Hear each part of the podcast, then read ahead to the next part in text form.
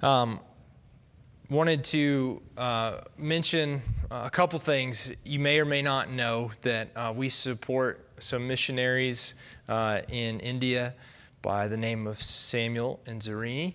And uh, Zarini has been pregnant, and uh, she, her first child, Johannes, was born, and she had to have a C-section, um, which always gives some complications potentially to the next pregnancy. Uh, and she had those plus uh, compounding the stress of that was access to good medical care where they are, are living. And so we've been praying with them, um, walking with them from afar. It's been really stressful, but um, there's been good news that they, their son has been delivered safely. Everything went really, really well. We're, we're so grateful that God sent uh, skilled doctors, surgeons, and their son Zephaniah was born, and everybody seems very healthy and cute. It's, uh, we're very grateful for that. Um, next Sunday is uh, the Sunday that we are are moving to have as many people as possible involved in what we're calling missional communities. Uh, we're going to still worship together uh, outdoors uh, about once a month, weather permitting, and all that. Um, but otherwise, we're inviting uh, everybody to gather throughout the valley in mi- these missional communities throughout the summer. Uh, hopefully, moving towards uh, a time that we can be back here in this building worshiping together. Uh, we're shooting for the middle of August if we get all of our ducks in a row and, and learn everything we need to learn and get ready. That's the target date. Um, but we are not uh, encouraging you to sort of push pause on church in your head. It's very important to understand. We are still a church, we are still having church every Sunday. Um, and that's been happening these past couple of months, and it's going to continue to happen in these missional communities. So, if you're a member of Valley Hope, you should have by now received uh, a phone call or text or an email or something like that from an elder. Uh, and if it hasn't happened, it should be happening very soon. And everybody, whether you're a member or not, hopefully, if you're subscribed to our email, you saw an email that went out from Amy Berry, who we've hired to direct these missional communities this summer, which we're really stoked about her and everything that she's going to do for us. There's a video with it and some information, some links that you could uh, click to if you had questions or if you wanted to, to sign up. So please do that. You do not have to be a member of Valley Hope to be a part of a missional community. We know there's plenty of folks that come to our church that are not members.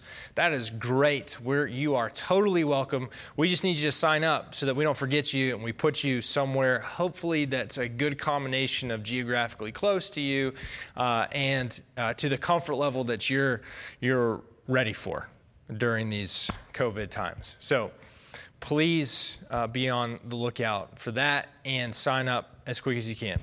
If you're going to decide later in the summer that that is when you're ready, that's totally fine. Uh, you'll be able to sign up then and we'll get you in one. Until then, we'll continue to do this. Uh, it may look slightly different uh, as we sort of format things for these missional communities, but by and large, it'll look just like this, and you can continue along if you're going to stay uh, in your home.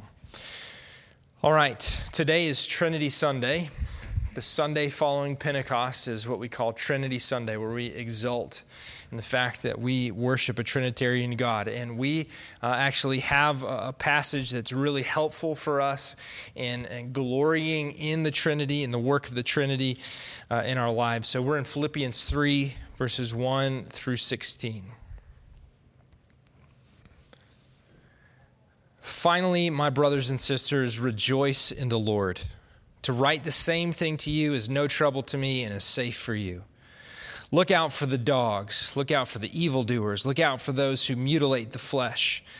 For we are the circumcision who worship by the Spirit of God and glory in Christ Jesus and put no confidence in the flesh, though I myself have reason for confidence in the flesh. Also, if anyone else thinks he has reason for confidence in the flesh, I have more. Circumcised on the eighth day of the people of Israel, of the tribe of Benjamin, a Hebrew of Hebrews, as to the law, a Pharisee, as to zeal, a persecutor of the church, as to righteousness under the law, blameless. But whatever gain I had, I counted as loss for the sake of Christ. Indeed, I count everything as lost because of the surpassing worth of knowing Christ Jesus my Lord. For his sake, I have suffered the loss of all things and count them as rubbish, in order that I may gain Christ and be found in him, not having a righteousness of my own that comes from the law, but that which comes through faith in Christ, the righteousness from God that depends on faith that I may know him and the power of his resurrection, and may share his sufferings, becoming like him in his death, that by any means possible I may attain the resurrection from the dead. Not that I have already obtained this or I am already perfect, but I press on to make it my own, because Christ Jesus has made me his own. Brothers, I do not consider that I have made it my own, but one thing I do, forgetting what lies behind and straining forward to what lies ahead. I press on toward the goal for the prize of the upward call of God in Christ Jesus. Let those of us who are mature think this way, and if in anything you think otherwise, God will reveal that also to you. Only let us hold true to what we have attained. Let me pray for us. Lord Jesus, we thank you for your word. We thank you that you continue to speak that word to your church. We, we thank you that these words are not just words from St. Paul 2,000 years ago. These words carry your authority, and we pray that we would be attentive to your voice and that your Holy Spirit would imprint them on our lives and change us, shape us, form us to be like you for your glory. Thank you, Jesus. Amen. Paul here uh, is dealing with righteousness. And when we say righteousness, we need to be clear about what we're talking about because that's a sort of uh, a word that we may think we know, uh, and maybe we do, but we need to just be clear because it's the thing that Paul is talking about. Paul is talking about righteousness as uh, basically a, a, a what column are you in? Are you right with God? Righteous? Are you right with God or are you not? And Paul is dealing with opponents. You can hear him talk about them as dogs. And if you're wondering, this isn't like the cute puppy dogs kind of dogs. This is like Paul is really looking down on them and curling his lip and saying, Oh, those dogs. Um, so if you're not a dog person, if you're a dog person, this may not be the passage for you.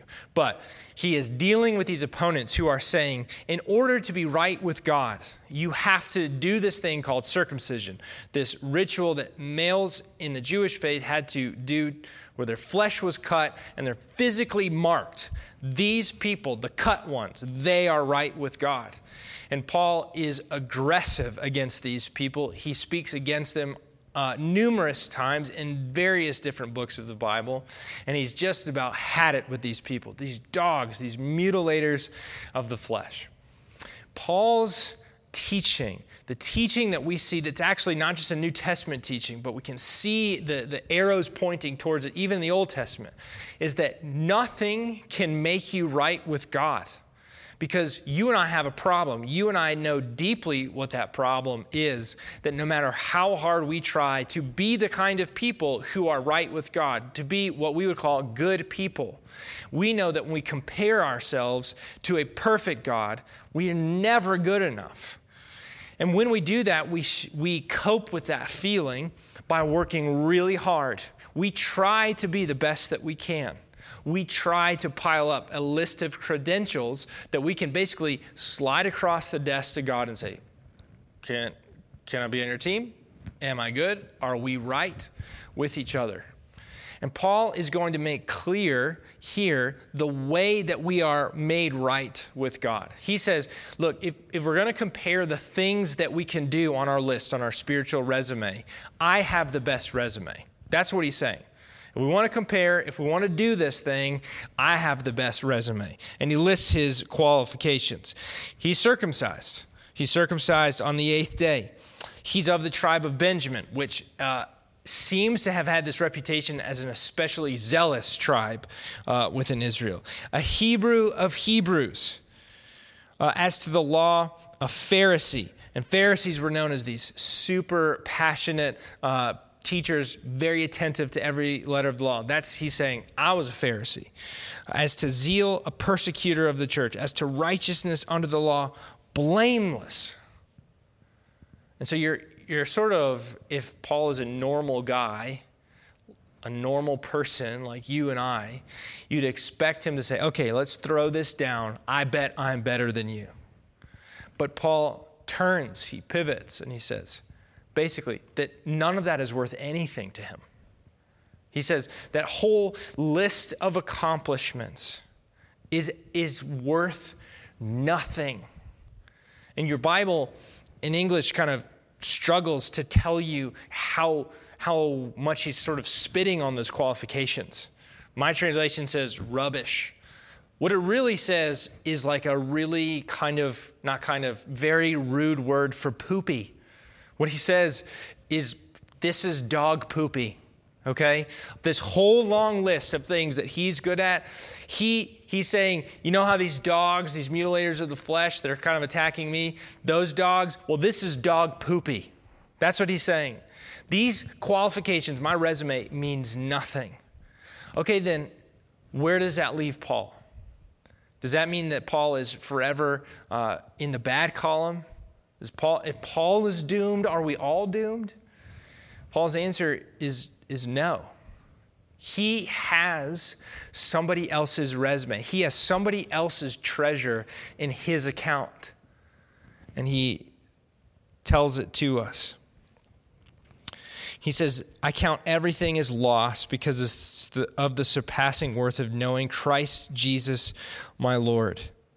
I, for his sake, I've suffered the loss of all things. Count them as that poopy. There it is in order that I may gain Christ and be found in him, not having a righteousness of my own that comes from the law, but that which comes through faith in Christ. The righteousness from God that depends on faith. The righteousness from God that depends on faith. Paul says that he is by rights, even on his very best day, entirely in debt to God and he cannot pay his bills. And God gives him what he does not have and just declares him, You are right with me. God gives that to him. Because of who? Because of Jesus.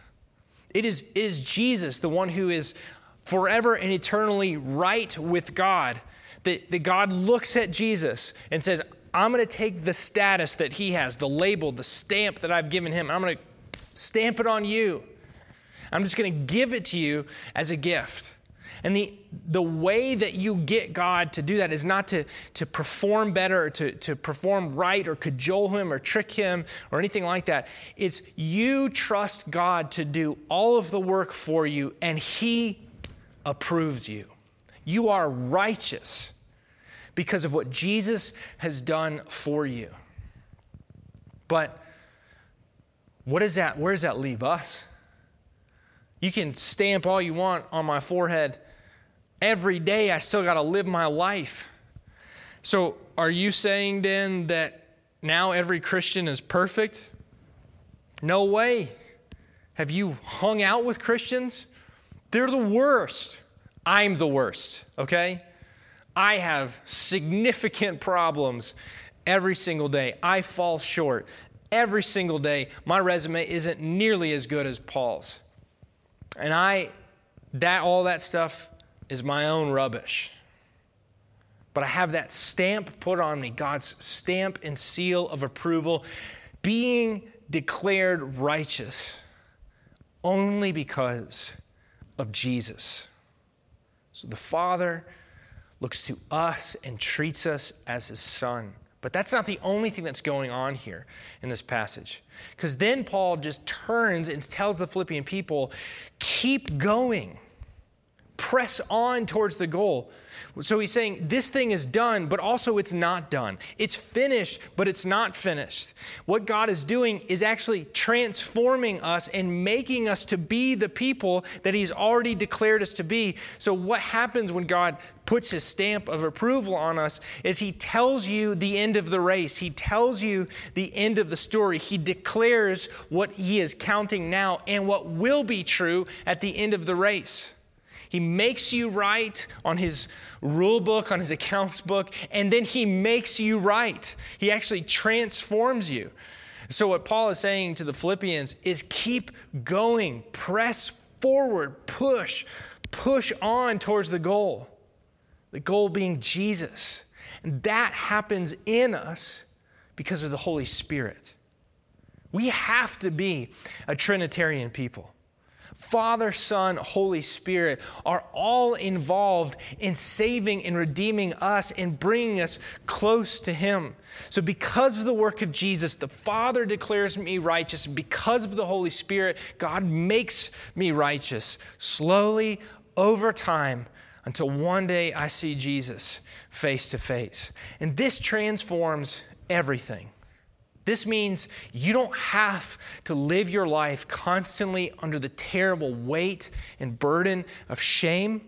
You don't have to constantly wonder, is God going to approve of me? You have your full and final answer. It's on the cross. God's approval is given to you. God makes you right with Him. Anything that you can offer to him as counter evidence, anything that you would say is proof that he should not call you that, he would look at you and say, I already know. I saw you on your best day and said it wasn't good enough. I've certainly seen you on your worst day and it's not good enough. Jesus is good enough for you. And as you stumble along towards the perfect, uh, which is Him, His own perfection, His own goodness, He gives you His own Spirit.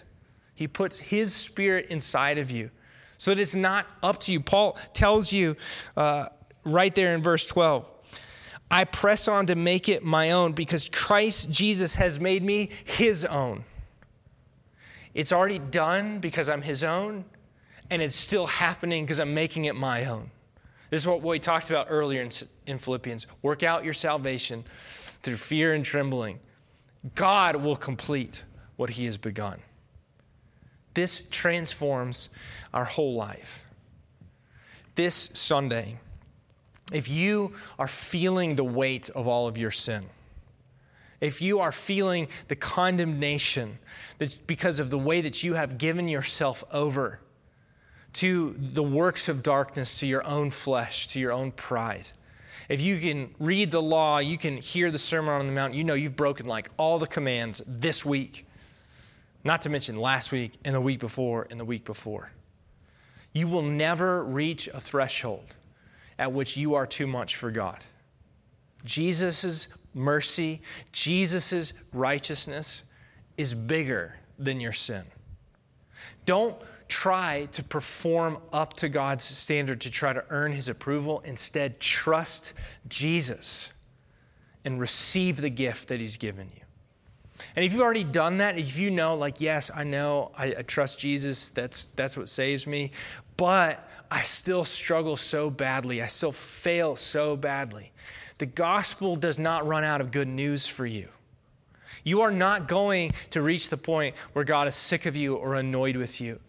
He's always seen who you are, and the Holy Spirit will complete the work that's begun in you. So when you are tempted to run away from God in, in such manifest disappointment and shame over yourself, know that He's already seen you. And if you would turn to Him, He would heal you with His love. Leave aside your resume and instead come take up what Jesus offers to you as a gift. You have nothing and Jesus gives you everything. That is the great delight and joy of the gospel. Let me pray for us. Lord Jesus, we thank you that uh, you do not demand that we would be righteous on our own terms. You know that we can't, that even the very best, the highlights of our resume, are, are a hill of worthlessness. And yet, on the hill of your cross, you have given to us all of your goodness. All of the approval of the Son of God is given to the sons and daughters of God. And Father, I pray that you would help us to despise anything, any sense within us that we could make you owe us, that we would compel you to accept us. Help us to despise those things. There's no way we can manipulate you into accepting us, but instead take us to the better place where we can lay all of those things aside, the best parts of us, and open up our hands and receive the best of God. Father, you know that we are, are a, a weak and fickle people. You know that we are imperfect. Help us to just trust you. On our very best days, we're, we're a mix of doubter and believer. Help us, our, our confidence, not to be in the degree to which we feel like we trust you. Help our confidence to be in you. Jesus, thank you for giving us everything. We had nothing, you gave us everything.